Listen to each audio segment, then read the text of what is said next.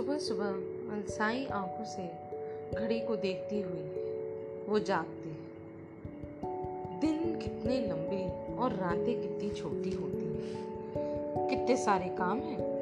क्या क्या करूँ? देर हो जाएगी पागल, जल्दी कर। स्कूल के लिए लेट नहीं हो सकती। कैसे वो खुद तैयार होती, बच्चों को तैयार करती? ब्रेकफास्ट, बादाम, दूध, फल।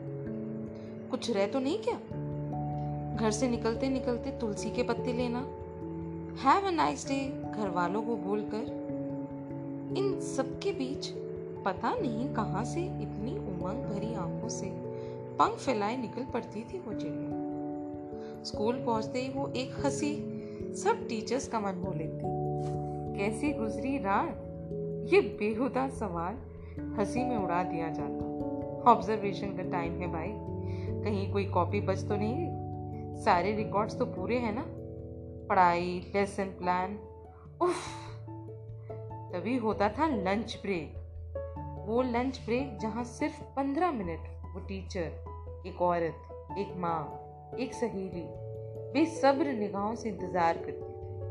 अपनी पक्की सहेली का। स्कूल में चाहे जो बना हो, पर उसके हाथ की बनी रोटियाँ और सब्ज़ियाँ जैसे फटाक से दिल के दरवाजों को टिकटिकाती सब ठीक है ना? तो कैसी है? बच्चों की बातें, पति की तारीफ़, घर का हालचाल और इसके बीच घर वालों के नखरे, ये सब और इसके बीच कैमरा, बच्चे और उनका खाना। पता नहीं कैसे मैनेज कर लेती थी वो, पर कर ही लेती थी।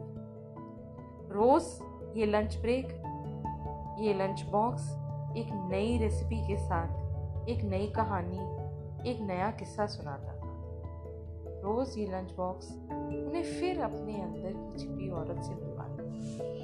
पता नहीं कौन सी चक्की का आटा लाती थी वो, जो हर लंच ब्रेक का हमें बेसब्री से इंतज़ार करवाता था।